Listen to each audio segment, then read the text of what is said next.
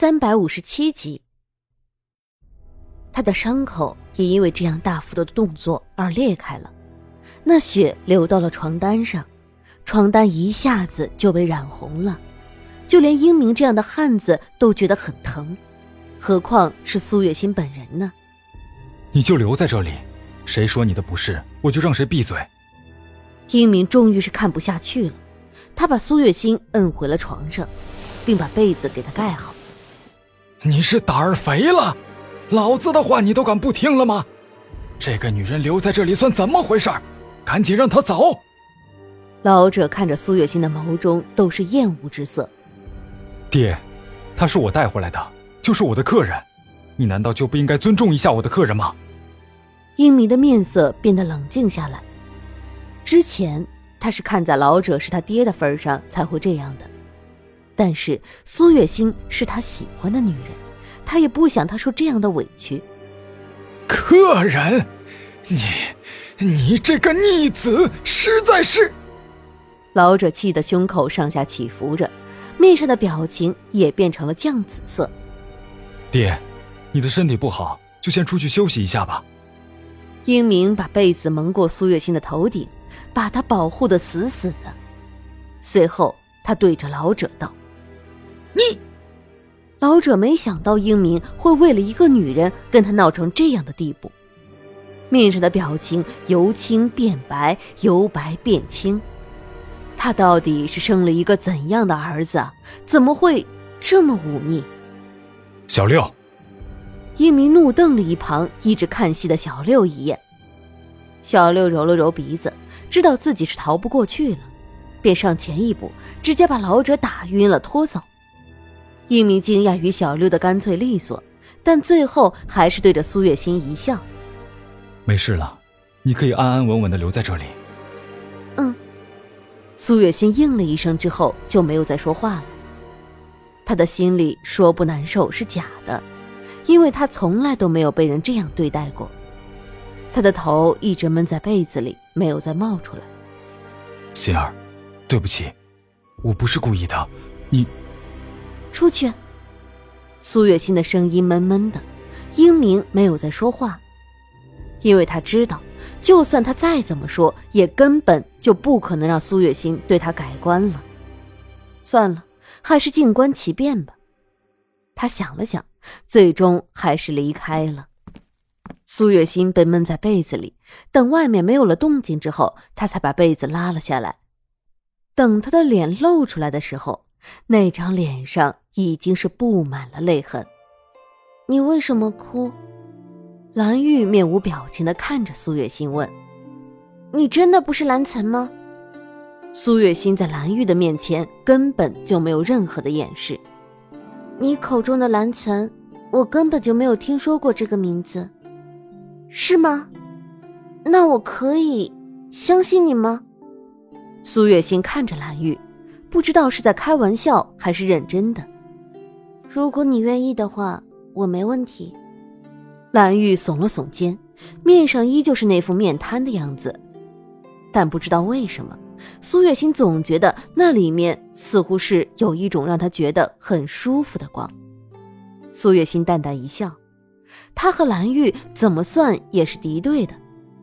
他是真的没有想到，有一天他竟然会和蓝玉站在同一条战线上，还真的是不可思议的很。你应该知道，我已经嫁过人了。我想让你想想办法，帮我离开。苏月心面上的泪珠已经凝固，她淡淡的一笑，轻声说道，里面还带着一抹试探的意味：“你想要离开？为什么？这里不好吗？”蓝玉的眸中有一抹疑惑，在他的心里，这苗疆之地就是世界上最好的地方，根本就不会有人不愿意留下的。苏月心这个女人，难道是在京城那样的地方待惯了，受不了他们这种弹丸之地吗？蓝玉的眼中划过一抹鄙夷之色。你觉得这苗疆是全天下最好的地方吗？可惜。我并不是这样认为的。你刚刚不是没有看见，你的主人想要娶我，可我不喜欢他，也不会嫁给他的。苏月心轻笑着，某种的表情渐渐变得坚定起来。如果蓝玉不能为他所用，那他也可以用其他的办法离开这里。总之，只要能离开，用什么样的办法都是可以的。为什么？主人是这天下顶好的男子，你为什么不愿意嫁给他？蓝玉很是不解。英明是一个好男人，这天下间的女子哪个不想嫁给他？偏只有这个女子，不愿意嫁给他就算了，还想方设法的想要逃开。他真的很不解。我已经说过了，我嫁过人。那你的丈夫死了吗？蓝玉这句话让苏月心一下子就愣住了。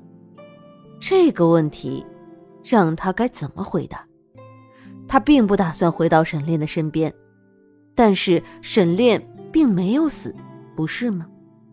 他没有死。苏月心沉默了很长的时间之后，才缓缓的道：“没有死，那的确是有些难搞。”蓝玉的面上划过一抹沉思。与苏月心相处的这一小段时间里，他就知道，英明是真的喜欢这个女人。所以他想要把苏月心留下，这样的话，英明就不会整天没事做，只想着把她赶走了。你若是真不愿意帮我的话，就直说，我不会强迫你的。苏月心总觉得蓝玉是在想着什么坏主意，所以他有些慌了起来。你真的不愿意留下来？苏月心很诚实的点了点头，他的确是不想留下来。因为沈炼，更加因为英明的爹对他的偏见。虽然他知道这就是古代人的思想，但他的心里就是有隔阂。隔阂一旦存在，那就算是再怎么解释，再怎么挽回，都不可能回到最初。一如他和沈炼之间的关系，苏月心变得有些惆怅起来。好吧，既然你不愿意留下来。那我就不勉强你了。蓝玉抿了抿嘴，面上没有什么表情，但是他的表情全都掩在眼底。苏月心没空去理会蓝玉，他的心情很不好，所以他依旧只是在发呆。蓝玉觉得再怎么说也是白搭，但是他就是觉得苏月心应该留下来。他也没有说话，而是离开了房间，去了外面。这一守就是三天。这三天里，老者不知道来闹了多少回，都被英明给挡了回去。老者气得要和英明断绝父子关系，英明也全然没有放在心里，就一直守着苏月心。你就这样一直和自己的父亲僵持着吗？苏月心坐在床边。是背对着英明的，他的本意并不是要让英明父子失和的，更何况被人一口一口贱人叫着，那感觉也不是好受的。因着这一点，苏月心就不想搭理英明。心儿，我这样做只是为了告诉你，我是在乎你的。英明看着苏月心的背影，整个人都快要急疯了。现在他两边都不是人。在老者那里已经成了一个逆子，在苏月心这里又讨不到他半点的好，他的心里很难受，却又不知道该怎么办才好了。英明有一肚子的话想要和苏月心说，但是看着他的背影，千言万语，他都没有办法再说出一句来。你走吧，不要再来找我了，我不想你因为我和你的父亲闹僵。苏月心淡声道：“心儿，我为了你可以和自己的父亲闹僵，就是换来了这样的一个结果吗？”英明的眸中划过受伤，怎么会是这样？这一切根本就不是他想的那样的。我并没有要求你这样做。苏月心的情绪一下子变得激动起来。英明，你放过我好不好？你到底喜欢我哪一点？你说出来。我改还不行吗？